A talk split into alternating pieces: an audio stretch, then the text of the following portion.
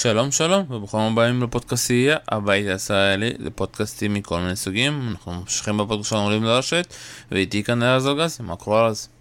בסדר גמור, מה שלומך?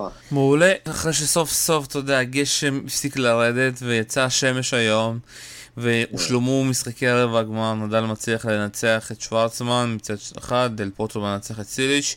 כמובן אנחנו נתחיל עם נדל, ואני אתחיל כבר, אתה יודע, הדבר הראשון שאני אתחיל זה הדאגות שהיו אתמול, אתה יודע, במיוחד לפני הגשם הראשון. הפורום, גם, אתה יודע, הפורום טניס התפוצץ, גם הפורום של עודד נדל התפוצץ בדאגות גדולות, ואחרי הגשם השני אני כבר אמרתי, כאילו, מה, מה קרה? כאילו, הכל טוב, כאילו, הכל חזר לקדמותו. בהחלט, בהחלט, אני ממש מסכים עם זה, כאילו, מה ש... אני חושב שראינו ארבעה שחקנים שונים בעצם בהפרש של, של חצי שעה, זה היה די מדהים, כלומר, נדל היה צל של עצמו במשך סט וחצי, שוורצמן שיחק out of his mind, והתחיל לרדת גשם, והם עצרו את המשחק ל...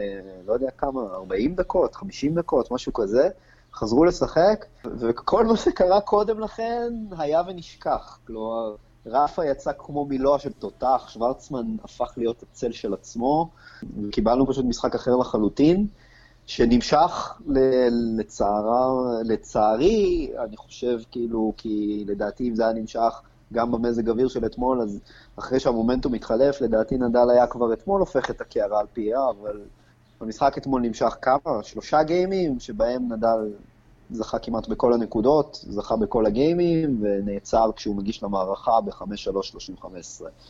וזהו, והיום גם, היום אני חושב שאני לצערי הרב לא ראיתי, את, רק, ראיתי רק את הסוף של המשחק, כי אני הייתי עסוק בלשפוט ב- טורניר טניס, קצת פחות חשוב, חשוב גם, אבל טיפה פחות מהרולנד גרוס, פיוטשר בכפר, במק... במכבי צפון, פיוטשר עשרים וחמישה אלף, אז כן, אז ישבתי על הכיסא, כססתי ציפורניים, והיחלתי לניצחונו של רפה, והתקנו אותי שזה מה שקורה. טוב שהתקנו אותך, אבל בואו קצת נדבר באמת, לנסות טקטית, אני לא יודע. אני שוב, אני לא התרגשתי אתמול, כי אמרתי במשחק של נדל יש הרבה עליות, אתה יודע, up and down, ומה שכן התייחסתי זה לתנאים, ושוב פעם שמנו לב לעניין של התנאים, שיש הבדל גדול מאוד בין נדל של רומא לפני הגשם, בין נדל של אתמול לפני הגשם, והתנאים הקשים, ושיש פתאום גשם, ופתאום הכדור נהיה כבד, שמאוד קשה לו לתקוף, ולבין נדל של היום, שיש שמש, יותר קל לו, יותר קל לו לזוז, הוא מגיע כמעט לכל כדור, והוא גם, כמו שהוא אמר בסוף המשחק, כן. גם, תקפתי היום יותר, כי הבנתי שאני, אסור לי לעמוד מאחורי הקו. כן ולא, אני מסכים, וגם קצת לא מסכים, בעת ובעונה אחת, כי מצד אחד לאורך השנים לנדל לא הייתה שום בעיה לשחק על חמר ב... גם בתנאים כבדים, וחוץ מבאמת גמר, גמר הרולנד ב-אלפיים ושתים עשרה, שג'וקוביץ' לקח לו שם שמונה גיימים ב... ברצף, כשיורד גשם וה... והשופט הראשי לא מוכן בשום פנים ואופן לעצור את המשחק, ורק ורק אחרי שבאמת נדל כבר הפסיד שישה גיימים ברצף בסט השלישי, והפסיד אותו שש שתיים, ועוד שני גיימים בסט הרביעי, בסט השלישי, בסט הרביעי, סליחה, בסט הרביעי, ורק בגיים השלישי של אותו סט, כשהוא מצליח לשמור, אז מצרו סוף, סוף, סוף כל סוף את המשחק, ולמחרת חזרו, ונדל כמובן שבר מיד, ובסוף גם ניצח את המשחק באותה מערכה. אז, אז למעט באמת אותה תקרית, אני לא זוכר, עד, עד לשנה האחרונה, אני לא זוכר שנדל היה כל כך רגיש לתנאים, לתנאים הכבדים, אבל זה, זה כמובן מאוד הגיוני ו- ועושה שכל, כאילו שהתנאים האלה לא טובים לו, אבל אני לא זוכר אותו, את הביצועים שלו, נפגעים כל כך קשה בגלל, בגלל החוט כבדה ועננים ו- ו- ו- וטפטוף קל בחמר. והעונה, ראינו את זה כבר שלוש או ארבע פעמים, ראינו את זה בגמר מול זוורב ברומא, ראינו את זה עכשיו מול, בסיבוב הראשון, מול בוללי, וראינו את זה אתמול מול שוורצמן, וזה פשוט שחקן אחר, אה, כאילו הוא מצליח פחות להכניס ספין אה, על הכדור, בגלל שהכדור יותר כבד, אה, בגלל הלחות, וכן, וכשיוצא בשבש הוא זורח, אה, אבל שוב, הסיבה שאני לא כך מסכים עם הטענה הזו, כי אתמול חזרנו לשחק באותם תנאים בדיוק, ארבעים דקות אחרי. כן, אבל זה שלושה גיימים. יצא שם שחקן אחר לגמרי. סבבה, אבל זה שלושה גיימים, אתה יודע, אני לא, אתה יודע, שלושה גיימים אני לא נותן איזשהו תזה שזה נכון או לא נכון, אתה יודע. נכון, אני... אבל, אבל זה היה בדיוק אותם ארבעה גיימים שהספיקו לו בשביל לזכות בתואר ברומא. וזה גם היו פחות או יותר תנאים דומים, כלומר הם המתינו כמה? הם המתינו שעה וחזרו לשחק ו... ו... והוא יצא ופשוט לקח ארבעה גיימים ולקח את התואר. בואו קצת נדבר עוד דבר שהיה אתמול, שוב פעם, יכול להיות שאתה תגיד לי, שמע, זה כבר לא מעניין, אבל כן הזכרת את זה, וזה עניין השבירות, שאתמול היה משחק כזה של נדל לו כמעט ולא הצליח לשבור. כן, אז לא, אני חושב ששניהם שברו די הרבה אחד את השני, אבל מה שקרה בהגשות של נדל, והאמת גם, אני עכשיו רואה את המשחק בשיתוף חוזר, ובמה שאני רואה, אז, אז כן, בסטים, סטים שלוש וארבע, הסרב של נדל היה קצת יותר טוב, אבל היו לא מעט משחקונים שהוא מאוד התקשה לשמור על הסרבים שלו, במיוחד המשחקון האחרון של הסט השלישי והמשחקון האחרון של הסט הרביעי, שבשניהם היו בערך שתים עשרה דקות כל אחד מהם, ובכל אחד מהם היו שלוש או ארבע ברייק פוינטס לטובת שוורצמן, שנדל הציל את כולן, יש לומר, אבל עדיין, כלומר, וגם, וגם במהלך שתי המערכות האלה עצמן, אז לשוורצמן היו הזדמנויות שבירה, הוא לא ניצל אף אחת מהן, אבל היו לו הזדמנויות. ומה שקרה אתמול, זה בכלל היה משהו ש... אני ניסיתי לגייס את מיטב המוחות אם בכלל היה לו תקדים, ונמרוד דרור העלה משהו שאני עדיין לא הספקתי לבדוק אותו, שאולי בגמר יו אס אופן אלפיים ואחת עשרה מול ג'וקוביץ' נדל נשבר כזו כמות של פעמים בפתיחת המשחק. אז מה שקרה אתמול, נדל נשבר בחמישה מתוך שמונה, שמונת משחקוני ההגשה הראשונים שלו, ובעוד שניים אה, הוא היה, היו ברייק פוינטס לרעתו. כלומר, רק גיים אחד הוא הצליח לשמור על ההגשות שלו בלי להיגרר לברייק פוינטס. מתוך כל שמונת המשחקוני ההגשה הראשונים שלו. ושוב פעם, אני אגיד לך שוב פעם, את האמת, המשחק הזה, אתה יודע, היה התקיים, וזהו, אני לא חושב, אם אנחנו נראה עוד פעם מפגש של שוורצמן ונדל, שזה יהיה אותו סנריו, כי שוב פעם שוורצמן ניצל את התנאים אתמול שהיו כאן, והיום ראינו אותו בתנאים של נדל, הוא לא הצליח, כי כל פעם שהיה ברייק פוינט לנדל, נדל שיחק, אתה יודע, לא חמישים אחוז, מאה וחמישים אחוז, נכון, וכי, אבל... ואתה, ואתה לא יכול לנצח את נדל שהוא משחק ככה בנקודות שלה. כן ולא, גם היו לא מעט ברייק פוינטס, וזה ממש ראיתי עכשיו בשעה האחרונה, היו גם לא מעט ברייק פוינטס של שוורצמן, פשוט עשה בהן שטויות, כלומר רוב הנקודות, כן, אתה צודק, באמת נדל העלה הילוך, אבל מצד שני אתה שואל את עצמך למה הוא בכלל אמור להגיע למצבים האלה, למה הוא כל כך מתקשה בהגשות שלו. הוא גם שאלה מעניינת, ו...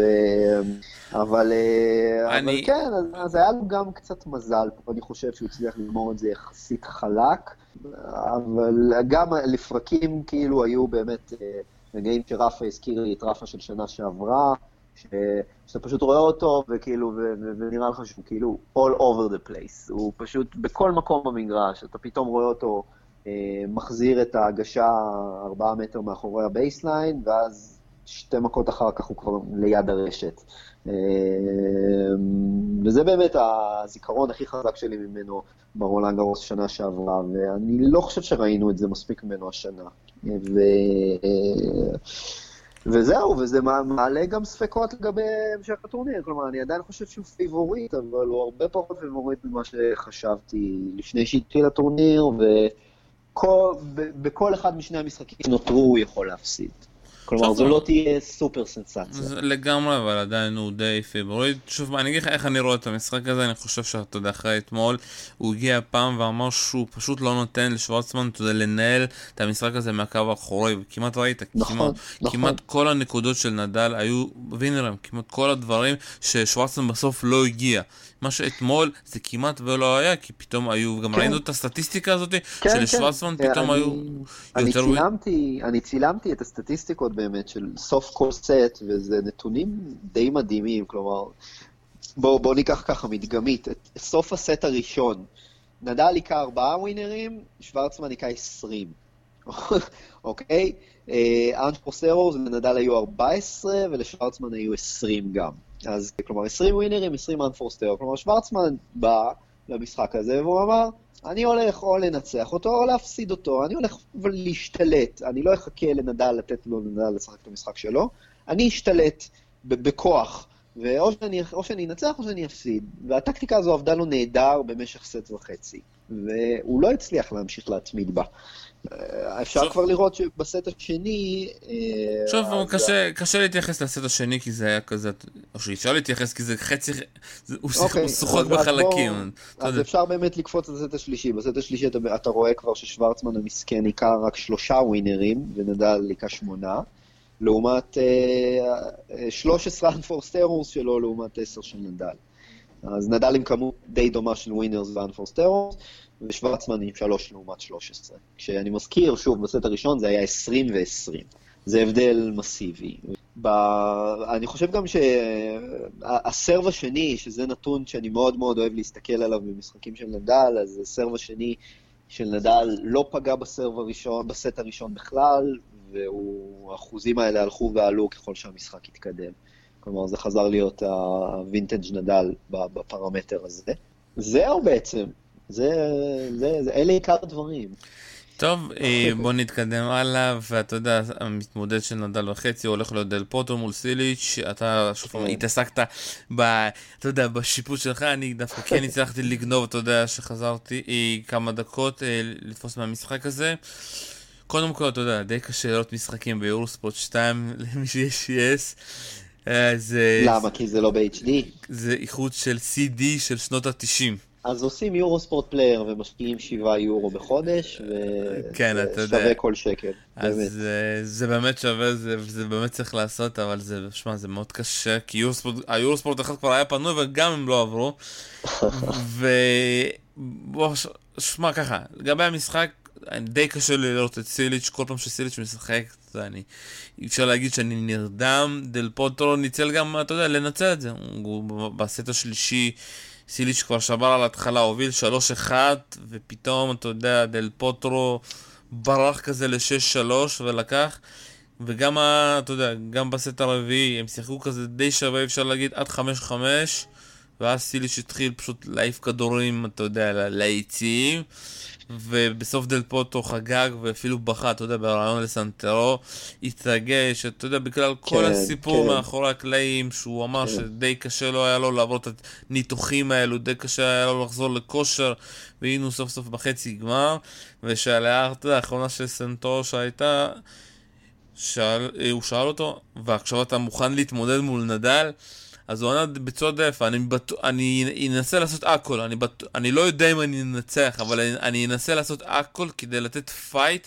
ולתת לכם את כל הכסף ששילמתם, ואתה יודע שככה צריך להגיע, אתה יודע, והוא אמר שזה, אתה יודע, האתגר הכי גדול של, של שחקן טניס, לבוא ולשחק מול נדל, ככה צריך לבוא בגישה הזאת. אני, שוב פעם, השאלה גם מי יותר עייף, אתה יודע, אחרי המשחק הזה, קשה לדבר, אבל אני חושב שהעניין הזה שאין חופש לנדל מאוד פוגע בו, כי בסופו של דבר, אם יש איזושהי פציעה קטנה אי, אי, ואין לו איזשהו יום מנוחה, זה לא טוב. מצד שני, גם דל פוטרו, אתה יודע, באותו, אפשר להגיד, סיפור. וכשאני מנסה אותו לנתח את המשחק הזה על החימר, השאלה שלי כמה נדל הצליח אי, להטיס את אי, דל פוטרו מאחורי הקווים. כ- כמה המשחק הזה הולך להיות דומה, אתה יודע, למה שהיה בחצי גמר ב-יו אס Open. אני לא התפלא, זה, זה בדיוק מה שחשבתי, אני לא התפלא אם המשחק הזה יהיה מאוד דומה למשחק של החצי גמר ב-יו אס Open, זה גם תלוי איך המשחק יתחיל, אני חושב שהרבה תלוי בסט הראשון. כמו שאנחנו רואים בטורניר הזה, נדל כמעט את כל המשחקים שלו התחיל חלש, הוא נשבר מול מרטרר, הוא רק בעצם מול גסקה הוא התחיל טוב, הוא התחיל ממש טוב, אבל... גם מול uh, מרטרר, הוא נשבר בהתחלה, גם מול uh, בוללי, גם, uh, גם מול פיה, הוא אמנם לא נשבר, אבל, uh, אבל היה שם גיים ראשון מאוד מאוד קשה, עם נקודות שבירה לרעתו. אז את כל המשחקים בעצם בטורניר, חוץ מנגד uh, גסקה, הוא התחיל מאוד חלש נדל.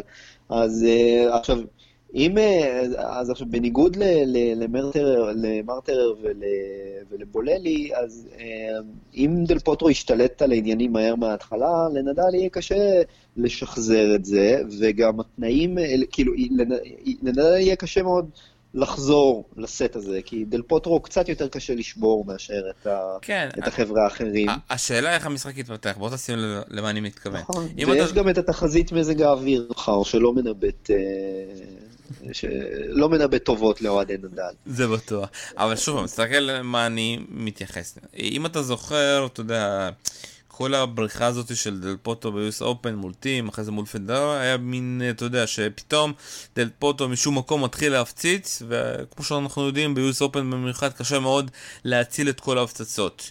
וככה בדיוק התחיל הסט הראשון מול נדל, הפצצה אחרי הפצצה, ופתאום בסט השני נדל החליט לשנות את הטקטיקה, והוא הופך להיות האגרסיבי, והמשחק אפשר להגיד נגמר די מהר. אני עד עכשיו בכמה משחקים, לא ראיתי את כל המשחקים של דל פוטרו ברולאן, אבל ראיתי הרבה חלקים, כמה שאפשר לתפוס. הוא כמעט ולא תקף, הוא שיחק מאוד סולידי, ואתה יודע, אפשר גם להגיד את זה לזכותו, שהוא באמת לא יתאמץ, אתה יודע, כי יכול להיות שבהפצצות האלה אין כל כך, אתה יודע, אפשר להגיד את זה, השפעה יותר מדי גדולה על החמר, אז הוא שיחק ממש סולידי, אתה יודע, להעביר כדורים, לשחק על טעויות של צד אחר, ופחות השקיע כוח, ו- ומה שאני שואל זה איזה משחק אנחנו הולכים להיות. אנחנו הולכים להיות משחק של הפצצות מצד אחד של דל פוטרו, שהוא יגיד מול נדל אני לא יכול לשחק בצורה שקטה כמו ששחקתי מול סיליץ' או מול שחקנים אחרים, או שהוא יגיד לא, נמשיך באותה, באותה גישה. מה אתה חושב? אז אני לדעבוני לא ראיתי, אני די מתבייש להגיד את זה, אף משחק של דל פוטרו בטורניר הזה, ואני מתבייש כי זה, אחרי נדל זה השחקן השני האהוב עליי בסבב, ואני לצערי גם חלק מהמשחקים של נדל לא יצא לראות, כי אני פשוט, הטורניר הזה נופל לי בשבוע, השבוע הראשון דווקא יותר ראיתי, אבל בשבוע השני אני כמעט ולא רואה טניס, וזה מאוד מעציב אותי, אבל אני חושב שדל פוטרו, מצד אחד אפשר להגיד שהוא כאילו הסינדרלה של הטורניר הזה, כי לא כל כך ספרו אותו בהתחלה, אבל מצד שני הוא כן סומן בהחלט כמוקש פוטנציאלי לנדל בחצי גמר, במידה והוא אכן היה מגיע לשם, והנה הוא הגיע לשם, כי, כי מבין באמת כל הקנדידטים האחרים, אז קודם כל הוא היחיד שכבר ניצח את נדל בגרנד סלאם, סליחה, לא היחיד, גם צ'יליץ' ניצח אותו, אבל היחיד שבאמת אה, אנשים העריכו שיש לו את הכלים לעשות את זה לאורך חמישה סטים על חמר. והנה, ואני חושב באמת שכאילו המאצ'אפ הכי פחות טוב לנדל, אה, אז נדל קיבל אותו. ובאמת, הדרך של דל פוטרו כאילו לגמר הייתה די חלקה. הוא ניצח משחקים לא, לא פשוטים, ניצח את איזנר באופן חלק, ניצח את צ'יליץ', הוא שמע סט אחד, אחרי שצ'יליץ' גם עמד אה, לזכות בסט, ה, בסט השלישי, הוא כבר היה ברייק-אפ בסט השלישי, הוא גם היה, הייתה, אני ראיתי, התעדכנתי פשוט אחר כך בסוף הסקור, וראיתי שהיו לו הזדמנויות גם לעלות לדאבל ברייק שם, והוא פשוט השמיט את כולן, ו... נשבר בעצמו, ואז נשבר שוב, והפסיד את המערכה השלישית. אז סך הכל כאילו יש לו פה באמת טורניר נהדר, ואנחנו יודעים שחמר זה לא המשטח המועדף עליו, אבל בואו לא נשכח שהוא כבר עשה פה חצי גמר ב-אלפיים ותשע, ולא היה רחוק מלנצח את פדרר, והוא עשה פה עוד רבע ב-אלפיים ושתים עשרה, ושוב לא היה רחוק מלנצח את פדרר, אז כלומר, אני ואני, ולשאלתך, אני בהחלט חושב שהטקטיקה שהוא יבחר בה היא טקטיקה שהיא הטקטיקה היחידה שהוכיחה את עצמה כאפשרית לנצח את נדל על חמר, וזה פשוט לקחת בעלות על המשחק, ולא לחכות לנדל להכתיב את הקצב, אלא לתפוס פיקוד על הראלי ולנסות לגמור אותו מתי שאפשר. כלומר, זה I'm either win it or lose it, אבל זה יהיה בתנאים שלי. משחק של שעתה מול נדל זה הספיק? שוב, זה השאלה, אתה יודע, בסופו של דבר. כמה כוח, שוב, כי הוא מגיע הכי פיט אפשר להגיד, ואם הוא ינצח שלוש אפס, זה גם יכול להיות. לא, השאלה שוב פעם, אתה יודע, אחת הבעיות מול נדל זה לשחק באותה רמה כל המשחק, אתה יודע, היחיד שהצליח לעשות את זה זה סודרלינג לדעתי, אתה יודע, זו את התקופות האחרות שנדל הפסיד ברולאן גארוס, התקופה, נדל, אתה יודע, הפסד הכי מפתיע. לא היו תקופות, היו שני הפסדים כאלה, אי אפשר לקרוא לזה תקופות, היה הפסד אחד והיה הפסד שני. נכון, לא, אני מדבר על הפסד לג'וקוביץ' שזה, אתה יודע, זה היה תחפושת של נדל, זה לא היה נדל. נכון. אז אני מדבר על ההפסד הראשון, שוב, הסודרלינג ניצח בשיטה, אתה יודע, שכמעט אף אחד לא יצטרך לשחזר אותה, שזה אפשר להגיד דווקא גם על רוסול בווימבלדון וגם בראון בווימבלדון, שזה בום בום בום בום בום. אתה יודע, בווימבלדון זה יותר קל, השאלה ברולן, אם זה אפשרי או לא. אז קודם כל, אפשרי זה בטוח, מי שטוען אחרת לא מבין מספיק טניס כנראה, אפשרי זה בטוח, אם זה יקרה או לא, אני לא יודע להגיד לך, זה מאוד, אני חושב שא' זה מאוד תלוי בנדל, זה תלוי גם באיזה צד נדל יקום מחר, ואם הוא באמת יתעלה כמו כהרגלו ב- ב- ברגעים הכי חשובים, ויעלה את הרמה שלו לקראת החצי גמר והגמר, כי גם החצי גמר וגם הגמר צפויים להיות סופר קשים, כלומר, גם אם נדל יצלח את דל פוטרו, אז ככל הנראה יחכה לו טים בגמר, וואלה, אומרים פעם שלישית גלידה, אז כאילו כבר שני, סליחה, כבר זה היה אתמול, מחר זה החצי גמר השלישי ברצף שלו בפריז, אז, אז זה כבר, אז זה כבר לא פעם שלישית, זה פעם, כן, סליחה, פעם שלישית, פעם שלישית, אז, אז כן, ואם איך שטים נראה, הוא קנדידט לגיטימי לחלוטין לתואר, גם נגד נדל, וגם בפריז, וגם בחמש מערכות.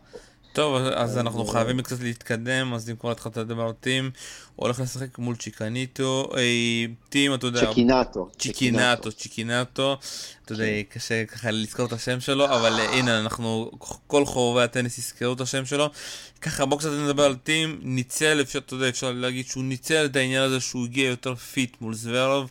בהחלט, כמו שצריך. ניצח אותו בעיקר בגלל, אתה יודע, שהוא שיחק ב-מאה אחוז וזוורב נפסק כבר די מהר. מצד שני, האיטלקי עשה... הסייד שלו.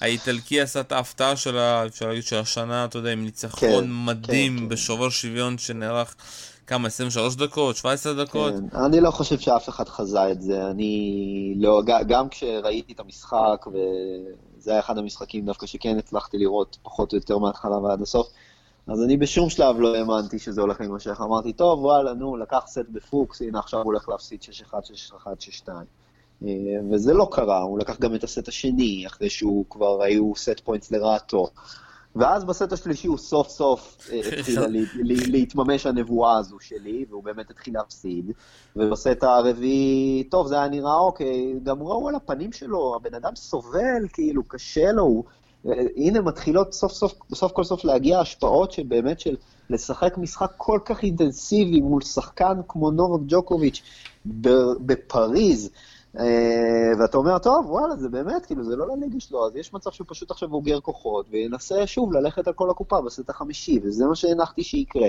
ובאמת, ב-ארבע אחת כבר היו לג'וקוביץ' עוד איזה חמש או שש או שבע הזדמנויות לדאבל ברייק, הוא לא הצליח להמיר אף אחת מהן, ופתאום משום מקום, הצ'יקינאטו הזה חזר, וכאילו, ואנשים לא מבינים מה קורה, חזר ל-חמש חמש, הצליח להגיע לטייברק גם, והטייברק הזה זה טייברק שידברו עליו לדעתי גם עוד שנים, זה, זה באמת, זה, זה, אני לא האמנתי, לא האמנתי, פשוט שיחק ברמה כל כך גבוהה, בלי לעשות טעויות, ובאמת, פשוט להסיר בפניו את כל הכובעים. שמע, אתה יודע, אני בשבוע שבוע הזה פשוט כמעט נפלתי ממתח, זה היה כל כך מותח, כל כך, אתה יודע, דווקא נקודות... כן, כן, זה משחק לפנתיאון. מה שהפתיע אותי דווקא בנקודות הארוכות, אתה יודע, ג'וקוביץ' כן הצליח, אתה יודע, לגרום לאיטלקי לטעות, ודווקא בנקודות הקצרות שהוא צריך לשים את הווינר, הוא תמיד נכשל, וזה... זה, אתה יודע, זה קשה להאמין שדווקא נובק הגדול מחטיא צ'אנסים כאלה. בוא, כן. קצת, בוא קצת נדבר על המשחק, אתה יודע, אחרי שלמדנו לקח, אתה יודע, מהמשחק שלו מול נובק, גם הפעם אנחנו נגיד את זה שלוש אפס קלטים, או שאתה נותן לו סט? כן, אני, התשובה שלי לפחות היא כן, כי אני באמת לא רואה איזה עוד מאגרים יהיה לבחור הנחמד הזה ב... ברגליים ובידיים, כאילו אחרי ה... אחרי מה ש... למרות שמצד שני הוא קיבל עכשיו יומיים, יומיים של מנוחה מלאים, אז יכול להיות שזה יתרום לו קצת להתאוששות, מצד שני גם יכול להיות שזה יגדיל קצת את, ה... את הנפילת מתח שאחרי הניצחון הגדול הזה, אז אני באמת קשה לי להגיד איך זה ישפיע עליו, אבל אם אני כן צריך לתת אימור, אז האימור שלי זה שהוא... זה יהיה חצי גמר במאמץ עד אחד. טוב, אתה יודע, אני דווקא מאוד רציתי שנובק יהיה פה, אז שאתה יודע שזה יהיה באמת עליו הגמר כזה, טים נובק, נדל דל פוטרו. האיטלקי הזה החליט להפתיע. לנובק, לנובק היו את ההזדמנויות שלו, הוא כאילו באמת יכול לבוא רק בטענות לעצמו, כלומר, היה לו, אני זוכר במיוחד, היה לו סט פוינט אחד שכבר הוא באמת היה, היה לו דרייב וולי, פשוט עם כל המגרש פתוח, והוא פשוט העיף אותו לשמיים. ו... שוב, הוא גם בא בטענות לעצמו, אתה יודע, הוא ישר הבנתי אחרי המשחק, כן. ישר הלך לחדר העיתונאים, דווקא הלך לקטן, לא נותן, כן. אתה יודע, לכל העיתונאים כן. להגיע ולשאול. גם מה שהוא אמר שם, זה היה די uh, רעידת אדמה, הוא אמר שם במסיבת עיתונאים הקטנה הזאת, שהוא לא בטוח שהוא השתתף בעונת הדשא, שזה קצת uh, מאוד uh, אימפולסיבי לבוא ולהגיד את זה, אחרי הפסד כזה, לבוא ולהגיד שאתה הולך לוותר עכשיו על כל עונת הדשא. שוב, הש... השאלה, שוב, למה הוא אמר את זה? כי אתה יודע, ראינו במהלך המשחק שהוא לוקח הרבה טיימאוטים רפואיים, פתאום הכתף, פתאום הצוואר, ויכול להיות שהדשא פוגע בו, אתה יודע, כמו שבסופו של דבר כל הפציעות, אתה יודע, מתחזקות בדשא, ויכול להיות שזה הופך להיות מין פדרר, פדרר חדש, אתה יודע, כמו שפדרר לא משחק על החימר, כי החימר היא לא עוזר לו, ופתאום גם נובק יכול להחליט, אני לא משחק על דשא, כי בדשא אני נפצע יותר. גם זה אפשר. יכול להיות, יכול להיות. ימים יגידו, אני לא יודע להגיד לך באמת, עד כה פדרר הוא היחיד שהוכיח שבאמת כל האסטרטגיה הזו עובדת לו. אז זה לא עבד לא למרי, לא לג'וקוביץ' וגם האמת שלא ממש לנדל, כי הנה עובדה, הוא ממשיך, ולדעתי הוא גם לא יוותר כל כך מהר על... על גרנד סלמים. כלומר, אם הוא כן יוותר, ניהלתי את הדיון הזה עם חבר לא מזמן, אז... הוא יוותר על טורנירים יותר קטנים, לא על הגרנד סלמים. כלומר, זה די מתבקש שהוא יוותר על ווימבלדון, כמו שנדל, כמו שפדרר מוותר על רולנד גארוס, אבל נדל לא נראה לי, הוא פשוט מסוג הטיפוסים האלה שיוותרו על גרנד סלם. אם הוא יצטרך כן לוותר על משהו, זה יוותר נגיד על, על, על, על אינדיאן ווילס, או כן. על, או שוב... על הטורנירים בסוף השנה. אבל ו... נדל, אני, אני אגיד לך משהו, נדל היה מוותר אם באמת היה זמן של שבועיים. בין רולנד גארוס לווימבלדון כמו שהיה פעם. אני חושב שזה שלוש שבועות, יש לו אותו כן. זמן להתכונן, והוא מגיע יותר פרש. גם שמת לב. כן, אבל, אבל גם הדשא, כמו שאמרת גם על הפציעות, אז גם נדל יותר רגיש למשטח הזה, בהיבט של פציעות. במי... זה גם במיוחד... שיקול עבורו. במיוחד ששמים אותו במגרש השני, כמו שאתה זוכר מול מולר. אנחנו חייבים כבר להתחיל לסיים, ורצית גם לדבר, אתה יודע, על כל התזמון והגשם, ואני אתחיל ואני אגיד לך מה אני חושב, מה הדעה שלי. המצב הקיים שזה מאוד קשה, שוב פעם אפשר לפקוד על הצרפתים, קמצנים וזה. המקום שרולנד נמצא וגם היית בו שנה שעברה הוא מאוד קשה, שוב פעם גם בבנייה וגם המתחם שהוא נמצא בו הוא מאוד קשה לשינויים מצד אחד. מצד שני שמעתי כמה פעמים שהם רצו להעביר את זה למקום אחר וזה לא כל כך קרה. עכשיו הם החליטו כן לבנות גג שהם מוכן ב-אלפיים ועשרים. השאלה, אתה יודע, איך אתה יודע מתכננים את כל הלוס הזה שזה לא יפגע? אני שוב פעם, אני לא רואה איך באמת אפשר. הדבר היחיד זה לנסות לבנות ככה את הלוס שהמשחקי הרב הגמר הם יהיו בימי שלישי, ואז אתה יודע, במידה ויש גשם אז המשחק נדחה ליום רביעי. איך עושים את זה? אני לא מנהל טורניר ואני לא יודע. תראה, אפשר לעשות את זה, קוראים לזה backward engineering. אז אם אתה רוצה שכל הרבעי גמר יהיו ביום שלישי, זה אומר שכל השמינית גמר יצטרכו להיות ביום ראשון, ואם כל השמינית גמר יצטרכו להיות ביום ראשון, זה אומר שכל הסיבוב השישי יצטרך להיות ביום שישי, וכן הלאה וכן הלאה. אז כלומר, אם אתה רוצה, עכשיו, בכל גרנד סלאם יש את האי שוויוניות הזו. עכשיו, בכל אחד מהם, האי שוויוניות הזו מגיעה ביום אחר. כלומר, אני חושב שבאוסטרליאן אופן זה הכי בולט, בגלל שלכל שחקן יש יומיים מנוחה בין כל אחד משני הסיבובים. כלומר, סליחה, לא יומיים מנוחה, יום מנוחה. המשחקים הם בהפרש של יומיים. למעט, למעט הפינליסט למעט הפינליסט שמגיע מהחצי של ההגרלה, שהתחיל לשחק ראשון. הוא זוכה ליומיים מנוחה בין החצי גמר לגמר. כלומר, החצי גמר שלו הוא ביום חמישי, והחצי גמר השני הוא ביום שישי. אז זה כביכול חוסר שוויוניות יותר זועק לשמיים מאשר כאן. בווימבלדון הם פשוט יש להם את מה שנקרא את המניק מנדי, וביום ראשון בכלל הם משחקים. אז, אז, אז חצי מהשחקנים מסיימים את הסיבוב השלישי שלהם ביום שישי, החצי השני מסיים את הסיבוב השלישי ביום שבת, ואז חלק נהנים מיומיים מנוחה, וחלק נהנה מיום מנוחה אחד, ואז ביום שני זה בעצם נעשה איזשהו קו, וכולם משחקים את השמינית גמר. וביוס אופן וברולנד גרוס, זה, אם אני לא טועה, בשניהם זה אותו דבר, אז כאילו זה יום יום, ואז הרבעי גמר הם חצי ביום שלישי וחצי ביום רביעי, ומי שמשחק ומי שעולה לחצי גמר, אז אלה ששיחקו ביום שלישי באמת נהנים מיום אחד מנוחה אקסטרה.